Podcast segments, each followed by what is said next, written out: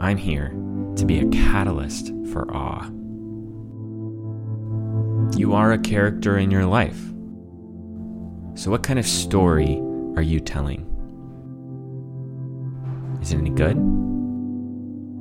Or is it kind of boring? Let's put it to the test. This is Character Test with Joe Bunting.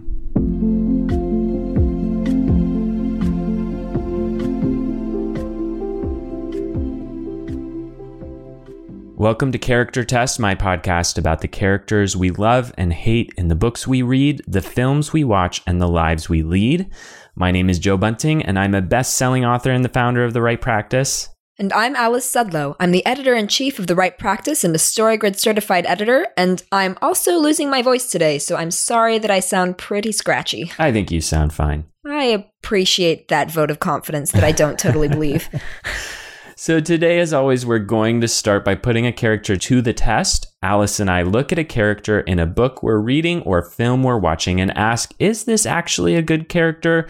And also, what can we learn from that character? Which character are we talking about today, Alice? We're talking about Inspector Armand Gamache from the Inspector Gamache series by Louise Penny. After that, we're talking to New York Times bestselling author J.F. Penn, also known as Joanna Penn. Joanna is best known for her supernatural thriller novels, including the Arcane series, the latest of which, Valley of Dry Bones, we're going to be talking about a lot today. She describes the series as the Da Vinci Code meets Tomb Raider, and her novels are a lot of fun, but there's also always something deeper going on in her stories. Joanna is also a leader in the indie publishing movement. She teaches writing and publishing on her website and podcast, The Creative Penn. In this interview, we'll get into how Joanna got the confidence to leave her corporate job to become a writer, how travel inspires her writing, and her views on life and death. The last part of our show is our character study, where we ask what we can learn in our own lives as we try to live a better story. Thanks for listening to the Character Test Show. We have a free prize for everyone who listens to this episode. I'm not going to tell you what it is, though, so you'll have to find out for yourself.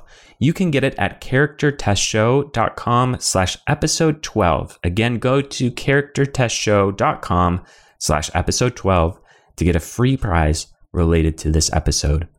All right, Alice, it's time for the character test portion of our show.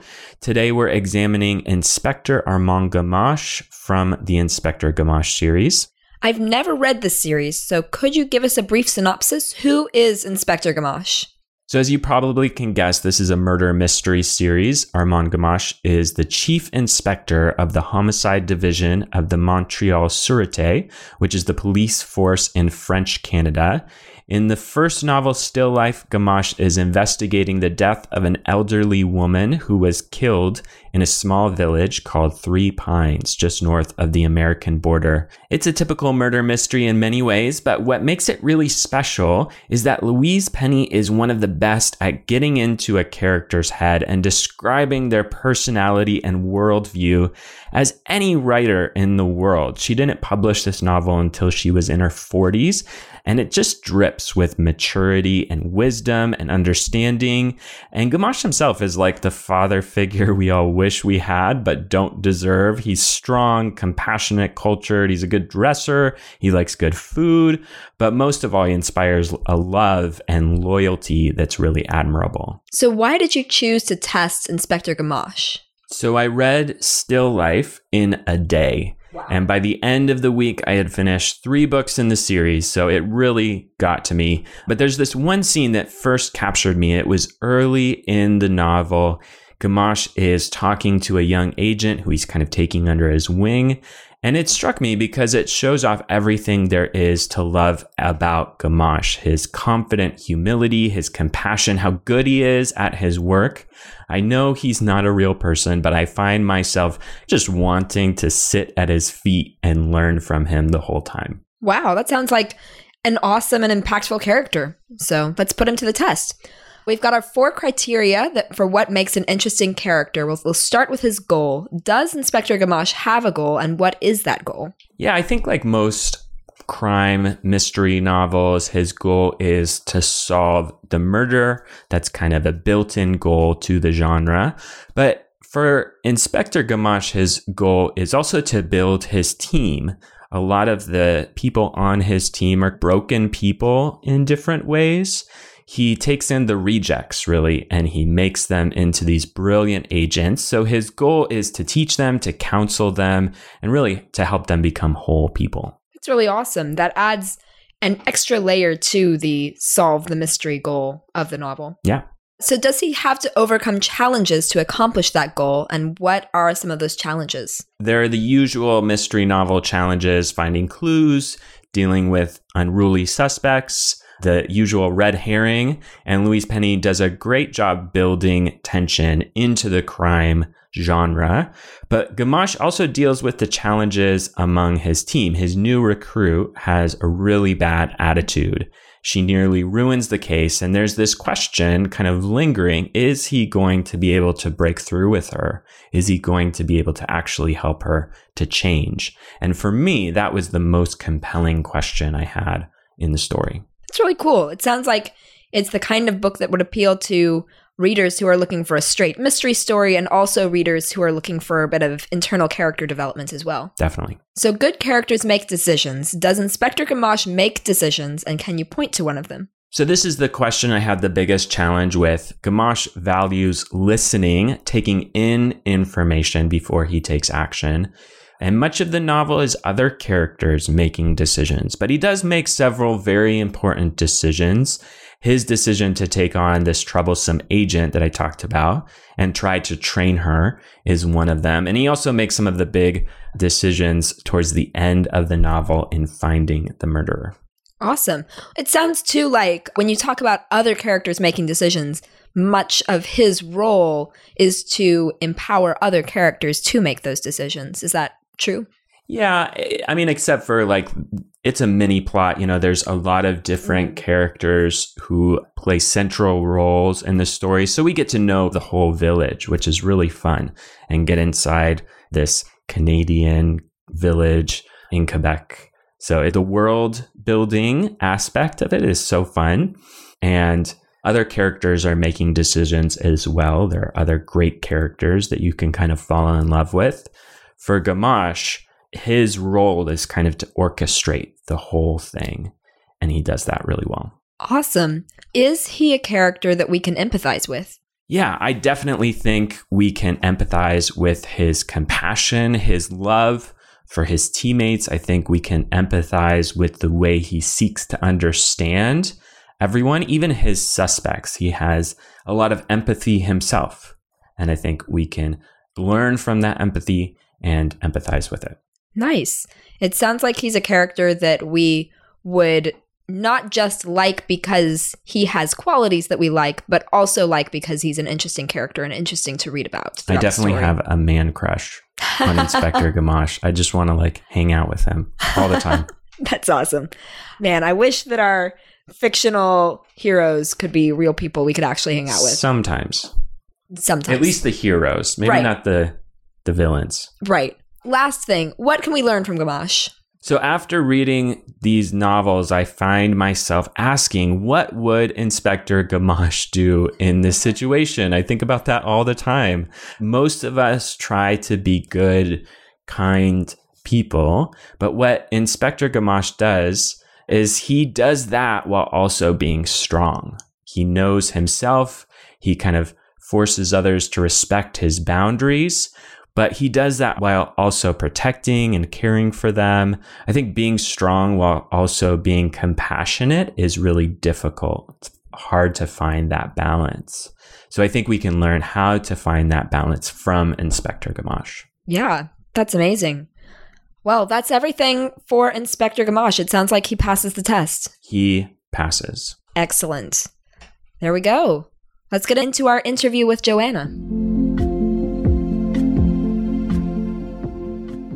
Well, welcome to the Character Test Show, Joanna. Thanks for joining us today. Oh, thanks for having me on the show. So, I'd like to start with a section from your latest novel in your Arcane series, Valley of Dry Bones. And you said your Arcane series is kind of like Da Vinci Code meets Tomb Raider, which is really fun. And in this novel, there are two heroes who are tracking down a relic said to bring the dead back to life. Can you read that section from your novel? Yeah, sure. And uh, yeah, so this is from Valley of Dry Bones. They entered the door into the cathedral, walking into chilly darkness as they stepped over the threshold. It was freezing, and as Morgan looked up to the arch ceiling high above, she could see why. The cathedral was massive, an enormous space. It was the very definition of the Gothic style built in the 13th century and extended in the 15th on the foundations of the Visigoth Basilica. Stone pillars towered above, meeting in soaring arches. Stained glass windows let in a little light, but as the rain poured down outside, it sent the cathedral further into shadow. Morgan shivered. In some places of faith, she felt warmth and welcome, but here she felt only numbing cold. Thank you. Well, travel is an important part of this book and all your books. This novel takes place in New Orleans, San Francisco, and Toledo, Spain. And I heard that you visited all of those places when you were working on this book. How does it feel to write like this about your travel experiences? Oh, well, it's funny because I do travel to most of the places in my books, and you picked a passage from Toledo. So, this is about the cathedral in Toledo, and it really was freezing. I mean, it was so cold. And I went because I was in New Orleans and I saw the Bible in the St. Louis, but for French, the St. Louis Cathedral. They have this St. Louis Bible at the back of the church. And, you know, I was doing all this research around New Orleans. And when I saw this Bible, it was basically a copy of the Toledo Bible. And that made me want to visit Toledo. I was like, there is a story here. I don't understand what is going on. So that led me into this story. So for my Arcane series, it really is, I find the story as I travel. And this one turned into something around the Spanish Empire and sort of all the places that Spain had started off with and then moved into. Obviously, San Francisco, where the book is also set, has the missions, and the friar who started those missions was born in Mallorca. And I actually visited where he studied and where he was born. So I love to travel. And it's so funny because, you know, when I looked at my life back in my early 30s, I said to myself, what do I want to do with my life? And it was reading, writing, and traveling. and so that's kind of why I designed my books this way. But yes, in fact, as we speak, I'm off to Lisbon, Portugal next week because my next arcane thriller will be around the Portuguese Jews and where they ended up. So yeah, uh-huh. I always travel for my research. So, how did your visits inspire this book? And what order did you visit each of those places? You said you went to San Francisco and New Orleans and Toledo and Mallorca. I'm yes. assuming you didn't like fly from each spot. You know, how did that kind of come about? Well, there's a reason I only write one arcane book every year, pretty much a year to 18 months. And it is because, I write other books in the meantime, but obviously, as you say, I don't travel everywhere at once. Sometimes the ideas are from other trips. So, for example, Destroyer of Worlds, which is set in India, I first traveled to India sort of 15 years ago, and then I traveled back 10 years later, and both of those trips found their way into the book. So, often, many of the stories might be travels that I've done over um, or end of days for example was set a lot in israel and i traveled a lot in israel back in the 90s so many of them are based on other places and things that almost appear as a story later on. And then yeah occasionally i will visit a place later on as well. So with this one it's hard to, it's hard to say. I mean uh, the valley of dry bones i've always loved the story in the biblical book of ezekiel of, of the valley of dry bones which is come breath and breathe into these bones and they rise up this army of the dead. So it's, it's like a zombie story in the bible and i was always fascinated by that. So i think when i went to san francisco a number of years ago and found the missions i went to mission dolores in the mission district And I was like, this is very interesting place. And relics have always interested me anyway. Then when I was in New Orleans, it was probably a year later, that's when I saw the Bible. And then we were doing a trip to Madrid anyway, and Toledo is only like an hour outside Madrid. So that's why I went to Toledo for this book. But it kind of acts twofold. Whenever I travel to a place, I will go and see historical places and cathedrals and synagogues. And I'll look at the history generally the religious history of a place. And I will look at what are the stories beneath this place. And of course, the Portuguese Empire was incredibly powerful, and Latin America, you know, a lot of Latin America speaks Portuguese because of how far they got. Yeah. And uh, they went to Goa, they went to Istanbul. So, this is why this next story is sort of turning into an international thriller. So, it's a bit of both. I either know I want to research a place, so I go there, or I'm in a place and I research it. That's so interesting that you're drawn to the religious stories of a place. You know, I've traveled pretty extensively, but I'm usually more focused on people that you meet and what food there is, but you're really focused on the religious narratives in those communities. Uh, yeah, uh, that's fascinating. Yeah, I think. Well, I have a master's degree in theology from Oxford, and I've always been interested in the psychology of religion. So I'm not of any religion myself, but I have an incredible curiosity. I would say I'm spiritual in that I believe there is more than what we can see. I guess if you believe in Wi-Fi, you believe in more than we can see. But you know that I I write about the arcane books they have a supernatural edge, is what I say. They're not paranormal, there's no werewolves or whatever, but certainly Valley of Dry Bones, is there something that can raise the dead? Well, you know, if you look at Haitian voodoo, so when I went to New Orleans, I researched a lot about voodoo, and of course, that comes from West Africa. So even though I didn't visit West Africa, I wrote about the history of, of Spain in West Africa and some of the things they might have found within mm. that tradition. So I find all different faiths very interesting. And of course, the history of the world is the history of religion. It's, it's entwined in every place. And I'm very grateful to live in Europe because we have so much of that history here.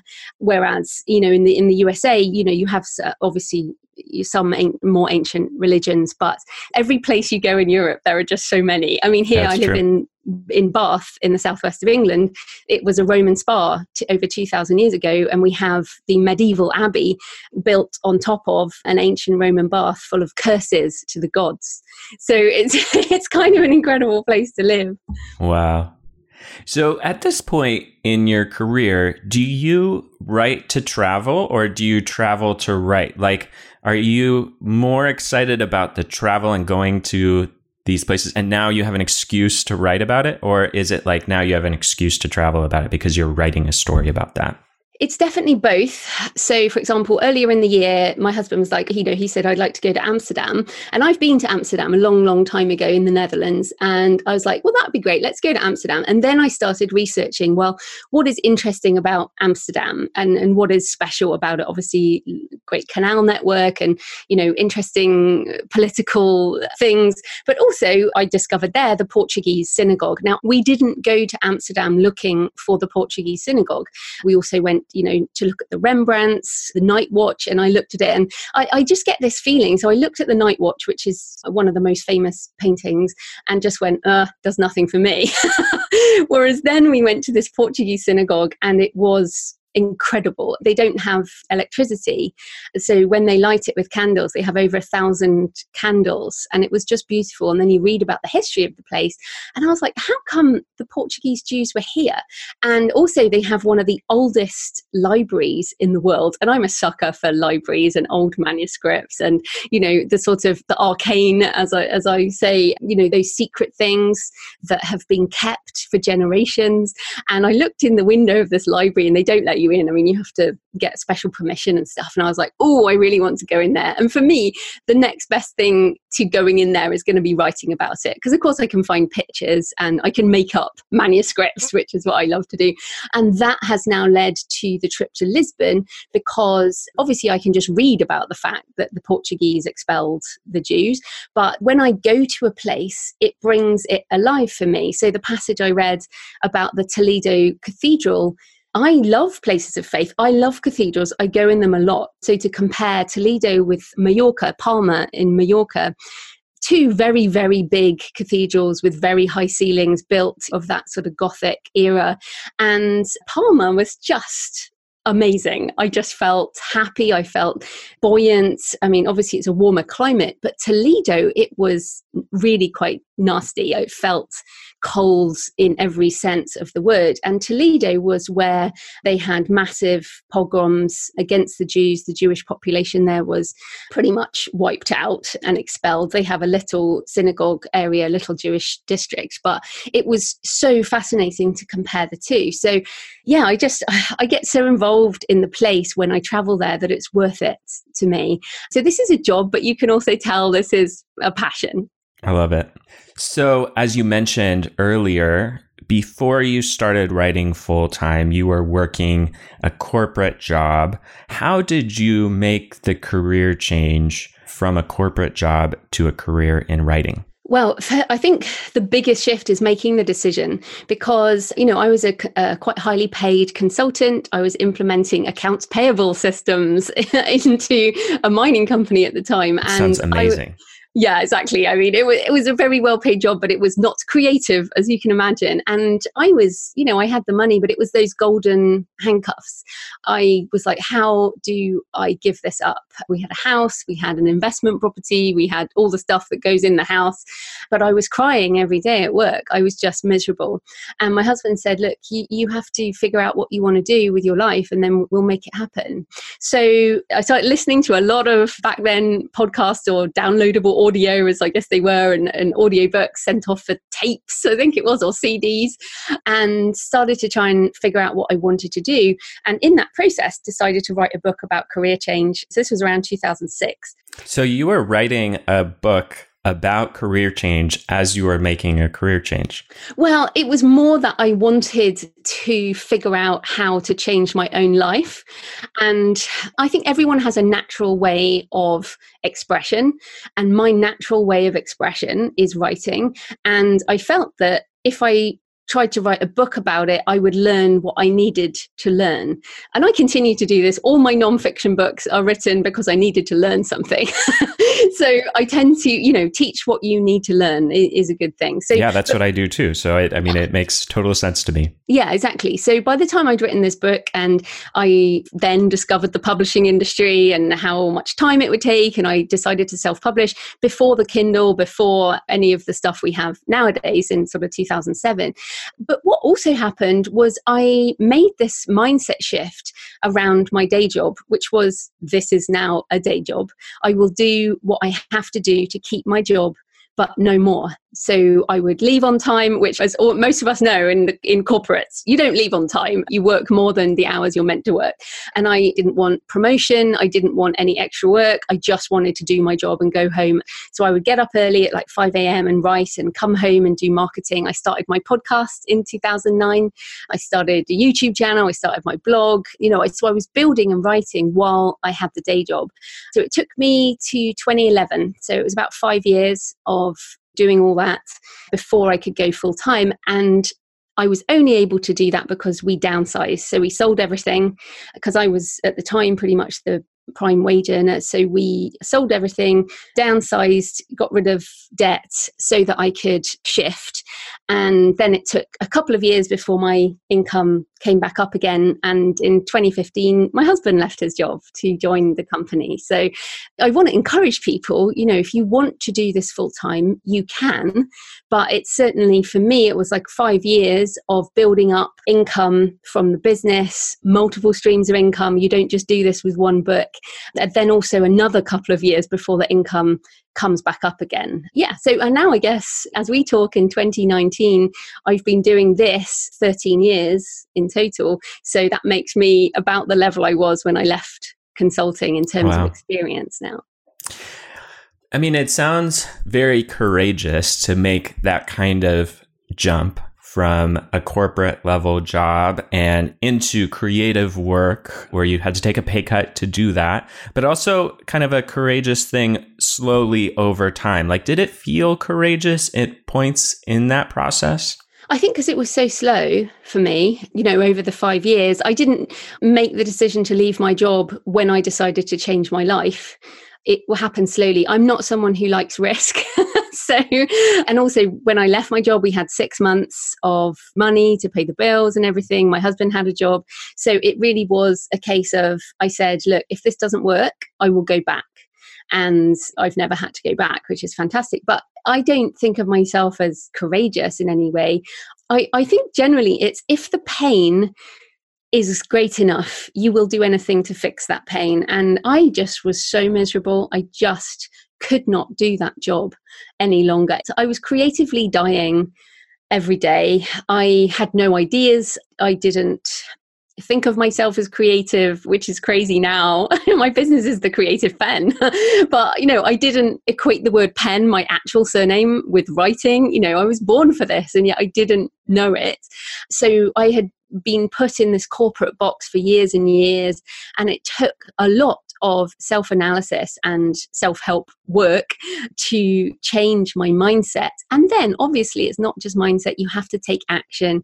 And I started writing the books and more books and all of that. So, yeah, I would encourage people to think that you don't, well, do not just quit your job tomorrow and expect to create a full time living with your writing.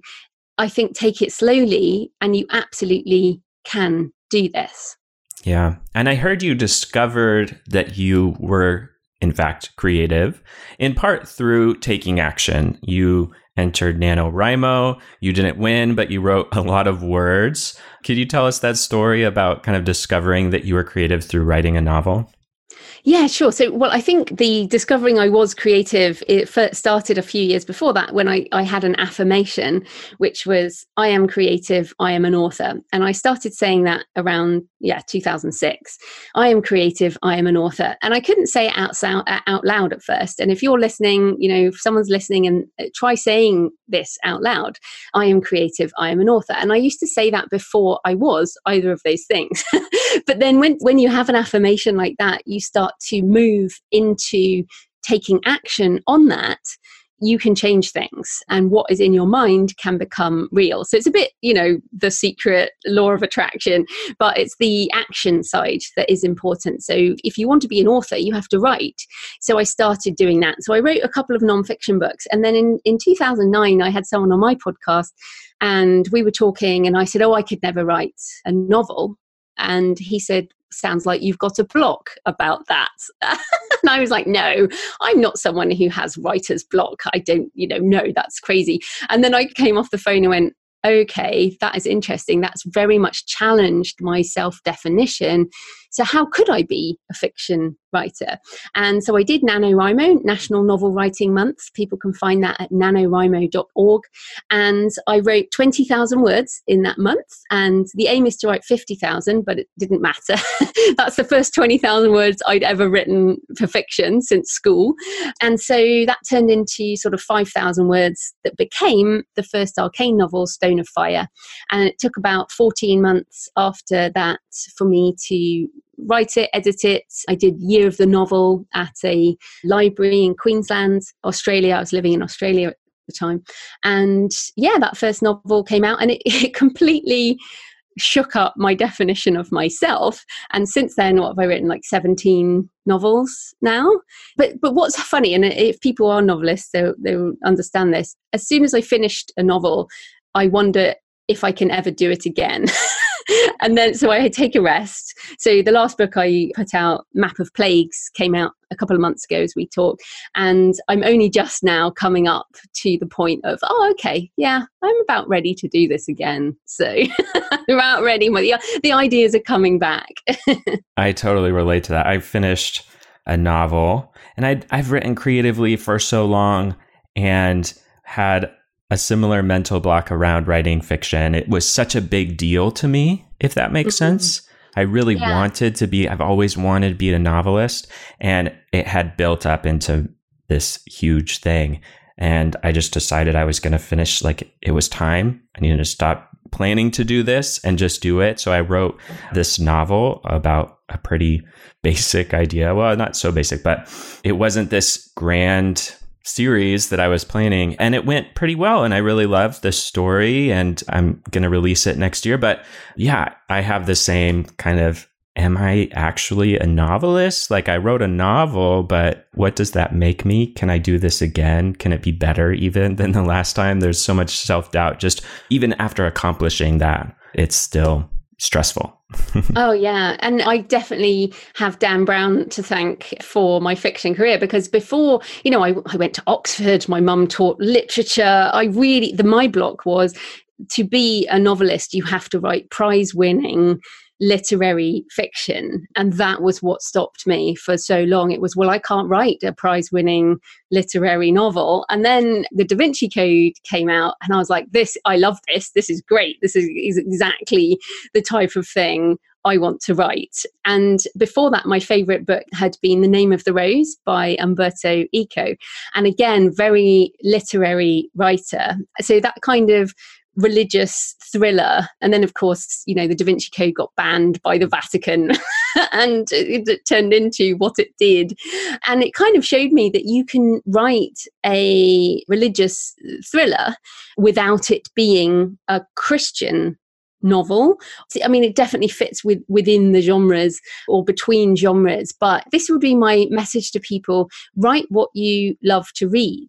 Don't think that you have to write a certain thing because that's the thing that people say you should write. I mean, really focus on what you love and what you love to read, and that's going to be the best type of book you're going to write.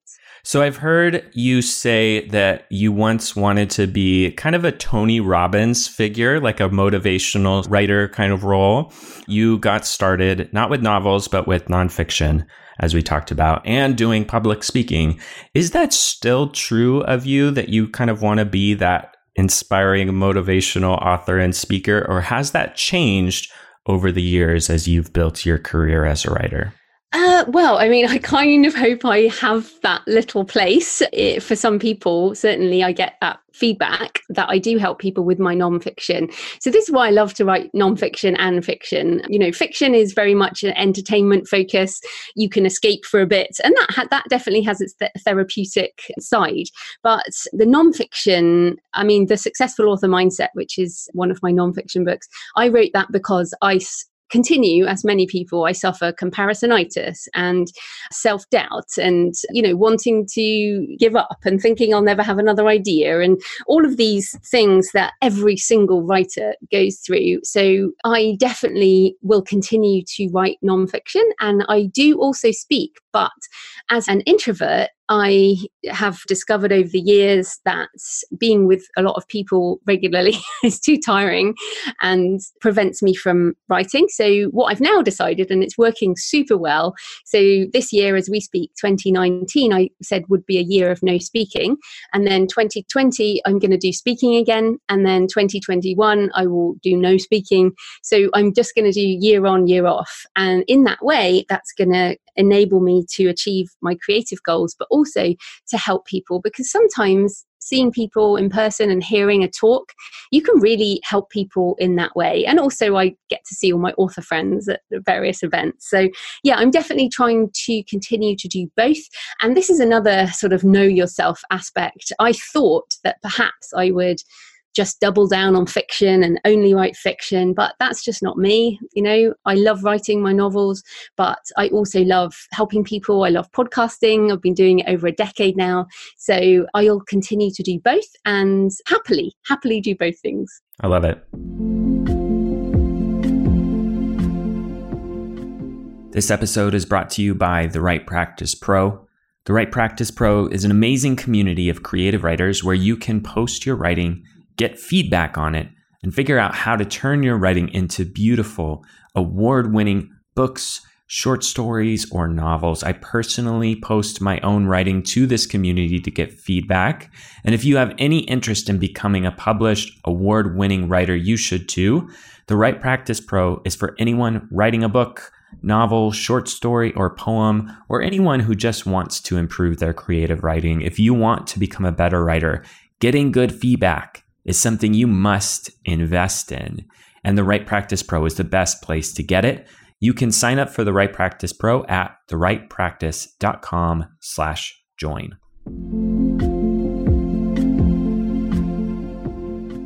So, your main character, Morgan Sierra, in the ARKANE series, is kind of a badass. In the novel that we read earlier, she's kind of hurt. She's recovering from burns that she had in a previous mission. And even then, she managed to take out several of the bad guys. What is your connection with this character? Do you kind of channel yourself into her? Oh, absolutely. I mean, yeah, I mean, Morgan is ex Israeli military and she does Krav Maga. Although I have to say, I went to a Krav Maga class hoping that I could, you know, maybe if I became a Krav Maga expert, it's like a, a martial art that they use in the military. And uh, I went to one class and basically just came home crying and like, no, that, that hurt way too much. So I, I don't do that. But in her sort of work, so Morgan, when the series opens, she's working at Oxford University, obviously where I I was. And I specialized in psychology of religion, and that's what she specializes in. And she essentially works with the ARKANE Agency investigating supernatural mysteries around the world. And one thing she doesn't really know, I think, is what she believes. And so that definitely is me as well. You know, I've been in places where I've very much felt the presence of something else. And then some days i you know i i love ai i love medical research i love all these other things that are not spiritual at all. So sitting on the edge of what is spiritual supernatural scientific just stuff we don't know yet she brings that aspect to the book. So i almost get to investigate my own thoughts and feelings through her. So, in that quote, for example, you know, in some places of faith, she felt warmth and welcome. That is me. A lot of the time, Morgan is me. But of course, she also kills people, and I don't do that.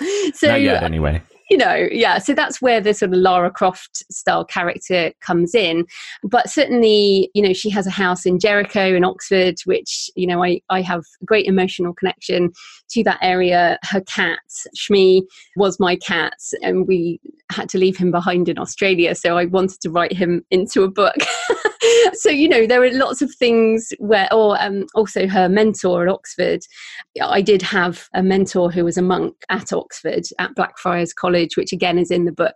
So it's interesting because so much of the novels have been part of my life but obviously you know a lot of them haven't. It's just interesting where truth turns into fiction. But yeah i mean morgan is is definitely at least 50% me I love it. So I'd like you to read one more section of your novel, Valley of Dry Bones. This is where one of the villains of the novel is checking on the status of his daughter, who is very ill. Can you read that section? But Luis would not let Elena go so easily. He worked with every specialist he could find in the world until they all said there was nothing left to do, that he should prepare for the end. So Luis brought her to the lab, his determination renewed. He would find the hand of Ezekiel, and it would bring life to the bones that crippled his beloved. Elena looked up at him, deep purple shadows under her eyes. She spoke in a halting whisper. It hurts, Papa. I'm so tired. Can't I just rest? Luis knew what she meant.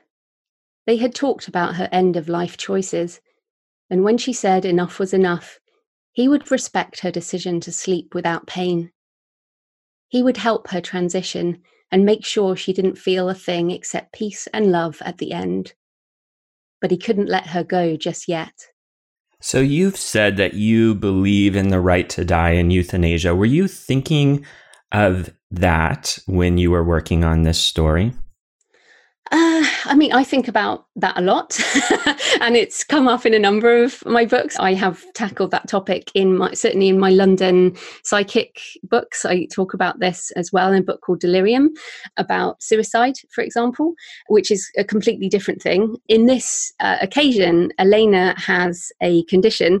I have the name here, so I can read it out. It's fibrodysplasia ossificans progressiva, which is basically damaged soft tissue, so muscles and other things turn into bone.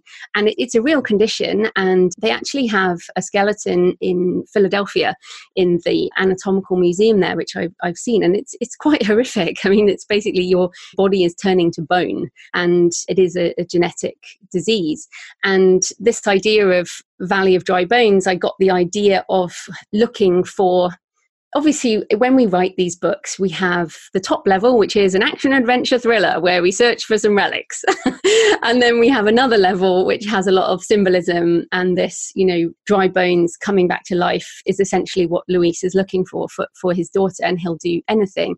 So yeah i do think that the decision for someone in this end of life situation is very very difficult and i certainly uh, here in the uk i campaign for a organization called dignity in dying which is campaigning you know so that if you as an adult are in this situation you could go to sleep at your home without pain. And at the moment, that's not allowed here. I know in some states in America, this is legal, a number of states, I believe, but not here. So yeah i think things are changing but again this this particular situation difficult because this is a child. And obviously children are a different case they can't necessarily make a decision. So i tried to make luis have a really good reason for what he was doing. And in the book obviously he he does all kinds of terrible things in order to try and get this cure for her including experimenting on other people in order to see if they could do that. But he's driven by a love for his child. But yeah, I think the discussion of end of life and the choice to die is a huge topic. And obviously crosses over religious lines as well. And obviously i have an, one opinion for me. But you know this is something we all have to face at some point. And i write a lot about death and darkness. And maybe that's to well obviously it is to tackle thinking about those things in my own life and for my own family. And um, certainly the letters I write to my MP about this type of thing are because my nanny died of lung cancer and she towards the end she she did not want to live anymore but she had to carry on and just die in a way that we wouldn't let an animal die so yeah i think this is a hugely emotional and very complicated topic but important that in our fiction we can tackle things like this hmm. So, as you said, this is a fun novel. It has entertainment value. Yeah, you, you really picked some fun parts there, Joe. I loved it. I love talking about this stuff. And and it does raise these deeper questions about life and death and how sometimes by avoiding death it can actually make life worse. Can you talk more about Luis and his huge desire to keep his daughter alive and how that kind of leads him astray and how sometimes in our attachment to life we can actually make life worse and our avoidance of death i guess.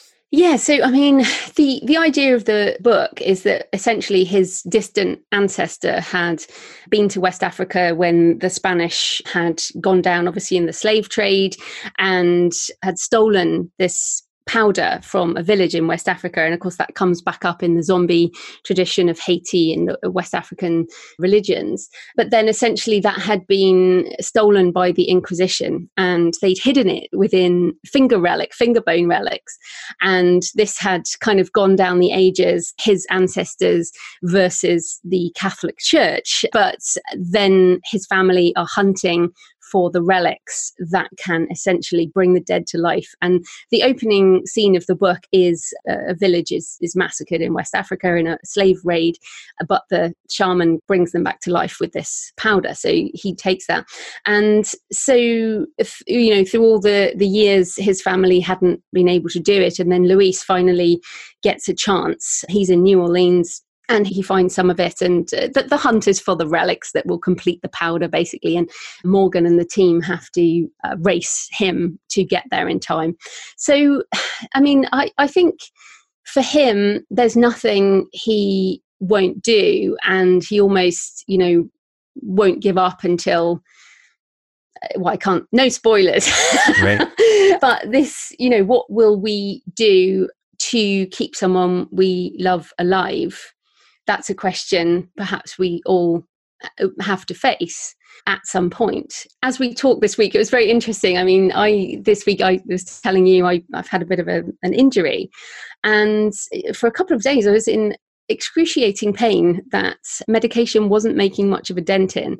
And when you are in a lot of pain, and you can't do anything except kind of lie there and wish time would pass so that you might be out of pain again. I think if that is your life day in, day out, that's when you start to question whether or not it's worth it. And certainly the reason I campaign about this is because I want the choice, because I have the choice as a, a living person to do so much why can't I have the choice to die without pain when I choose to? So, yeah, I think that we, when is it not worth carrying on? Well, you have to decide that for yourself and it's certainly a situational thing but certainly you know if you're in terminal terminal illness with terminal pain like elena in this situation then you know i know what i would want yeah so who is your favorite character from a book or film of all time? Oh, you know, it's a real tough one. And I, I, I knew you were going to ask this, but I really like kind of Lone Ranger characters, not Lone Ranger Western style, but individuals who are pretty, you know, kick ass. So I do like Lara Croft in Tomb Raider, but she doesn't have much depth. let's be honest. but I do like that kind of let's go accomplish things and do stuff and uh, have adventures. And in that way, I also do love James Bond films. I'm very action movie. I just love action movies. I think I might be deep and meaningful, but actually, I love action movies. One of my favorite films of all time is Con Air with Nicolas Cage, and of course, in that film, he plays you know a character who wants to get home to his family and will do anything to get home to his family, and that is a theme that comes up in a lot of my books. I will do anything to help my family, and that's something I definitely feel myself. But for this occasion, I, I really do like Jack Reacher, so Lee Child's Jack Reacher character. And I've got a quote that I have in my journal, I think is brilliant from Never Go Back. So I'll just read that. 99 of us grow up to love the campfire, and one grows up to hate it. 99 of us grow up to fear the howling wolf, and one grows up to envy it. And I'm that guy or that girl. so, and That's this great. is how. I yeah, have like chills. That's awesome. Yeah, it's a great quote. And actually, you know, Jack Reacher says this in Never Go Back. And I like, you know, I've met Lee Child a number of times, and I like to think that's part of him. You know, he is quite a lone guy. You know, you'll often see him, he's very tall, you know, and he is tall like Reacher, but, you know, he doesn't beat people up as far as I know. But, you know, he's very a singular guy. And I feel when we put these little things, I feel like I have a lot in common with that feeling that I want to be out there doing other things away from saying what normal people want, but I want more than just a normal life. So I recently started this year I started a new podcast called Books and Travel and I share this I'm doing solo episodes which are kind of they're almost the backstory to my novels but it's also about a lot of things that I haven't shared eh, so far in my journey. And this is under the Why I Travel podcast. I use that quote to then go into the reasons why I travel and, you know, the reinvention side. So that if people are interested, that's Books and Travel podcast. But yeah, so, so you like that quote as well? Uh, it's awesome. it is. And Jack Reacher, of course, the books are a, a, guaranteed experience. You know, Jack Reacher arrives, there's some injustice, he solves the injustice, kills some people, and then he rides out of town with a toothbrush. And so I pretty much, I, I like that idea that's kind of minimalist, but also sense of justice and taking action to correct the wrong in the world, which many of us would love to do, but we have to do it in our fiction. Yeah, well, Valley of Dry Bones by author J.F. Penn is available in ebook, audiobook, and print versions on Amazon and other online stores. Thank you so much for being with us, Joanna. Oh, thanks for having me. This has been great. All right, let's get into our character study segment of the show. This is where we ask what we can learn from Joanna's story and apply to our own lives as we try to live a better story. All right, Alice, what was your takeaway? Oh man, I had so many. But here was the big one. I mean, her interview was amazing. I loved that whole thing. But here's the big thing that I'm taking away from it. I loved how she talked about teaching what you need to learn. She said, I felt if I wrote a book about it, I would learn what I needed to learn. So she started writing these nonfiction books about these life transitions she was going through and these things that she was thinking about and wrestling with and trying to navigate herself. She started writing this nonfiction as a way for her to learn things, which I think is really powerful because I look at her in the book publishing world, in the self publishing world, and I think of her as someone who's really successful, who's made it, who knows her stuff. And so learning from her seems like a no brainer. Of course, we would go to Joanna Penn to learn all these things about self publishing. But she talks about starting to write that nonfiction before she knew what she was doing. When she was in the middle of the transition process, is when she was writing about how to go through this career transition. That is really empowering for me to think about how I can engage with the things that I'm learning now in a way that will help me learn them more effectively because she talks about how you learn by teaching others. So how can I engage the things that I'm challenging myself with or challenged by by approaching them in a way that I frame them in a way to help others as opposed to a way to help myself. Whether that gets shared or not, I'm not talking about being a, becoming a college professor in an arena you know th- nothing about. That's not the kind of teaching we're talking about here. And I don't know whether that book about career transitions, I don't know what her publication journey was on that one. I don't know whether she necessarily published 100% of the nonfiction that she wrote about the things that she was learning. But I think even if you never publish that, if it just sits in a file on your computer and it forces you to think about what does it look like to teach this to someone else, I think that's super helpful. The fact that she doesn't wait to learn things before creating, but she creates in order to learn things was really powerful mm, for me. That's good. When I was starting the Write Practice, that's what I was focusing on. I wanted to become a better creative writer. I wanted to write novels and memoirs and other books. And I had already done that a little bit, but I wanted to learn how to do it better. And by teaching, I learned so much. It was through that process of internalizing what I was learning so that I could share it with other people that taught me so much about the process. And since then, you know, I've written novels and memoirs and nonfiction books. So it definitely worked for me and it worked for Joanna. So it's a great strategy to learn how to be great at something by teaching other people. Yeah. I have these ideas I've been thinking about for a while. And at some point this year, I started thinking, what if I started writing these down with the intention of helping people through them. And then I thought, who am I to help someone with these things that I'm currently wrestling with? And it was really helpful to listen to her and think, no, actually, that could be helpful for other people. And especially, it could be helpful for me. Yeah. What was your takeaway? So, my takeaway was just how she kind of framed her dream. Like, her dream was to read, write, and travel but she didn't just go quit her job and get a plane ticket somewhere and start writing books. She kind of built a bridge to that dream and she did it slowly. She started by teaching, by writing this book, by blogging, by starting a podcast. She started a podcast in 2009, wow. which is insane. I don't know anyone else who has started who started a podcast in 2009. It's a decade of podcasting. Yeah, it's crazy. And that was such a big part of her success, you know, teaching and really that process of building a bridge. I think a lot of us have dreams. I have had a dream. I still have a dream. I'm kind of living my dream right now, but it takes a lot longer to accomplish that dream than you think, than you really want. And her patience and kind of slow kind of way to get to that point is really impressive. Yeah, I appreciated how she had some pretty realistic expectations when she set out on it that she was not going to quit her corporate job and immediately after publishing one book make an equivalent income to that corporate job. She knew that it was going to be something that took some time to build and she made sure that she had structures in place to make that transition to take calculated risks in that transition and she had reasonable expectations for the timeline of how long it was going to take to build so that she could celebrate successes along the way. And now she's in a really amazing place. Yeah, agreed. So that's our character test challenge.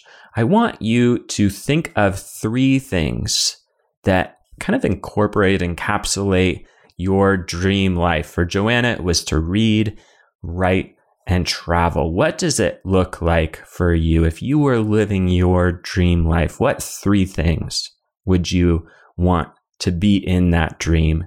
So spend some time thinking of those three things. And if you want, you can email those three things to us. We'd love to hear from you and we'll share your dream with our audience. You can email us at charactertestshow at gmail.com. And that's it. That's our show. Thanks to Pictures of the Floating World for our theme music. Don't forget to go to charactertestshow.com slash episode 12 for your free prize. And we have a new review. Alice, who's it from? From Imbo Baggins. So, what did it say? It says, I genuinely love the premise of this show. The format appeals to me in that it starts objectively looking at a character we all have access to, then a cool interview, and my favorite part, the application to our own lives. I love it. Highly recommend. Thanks so much. Yeah, thank you.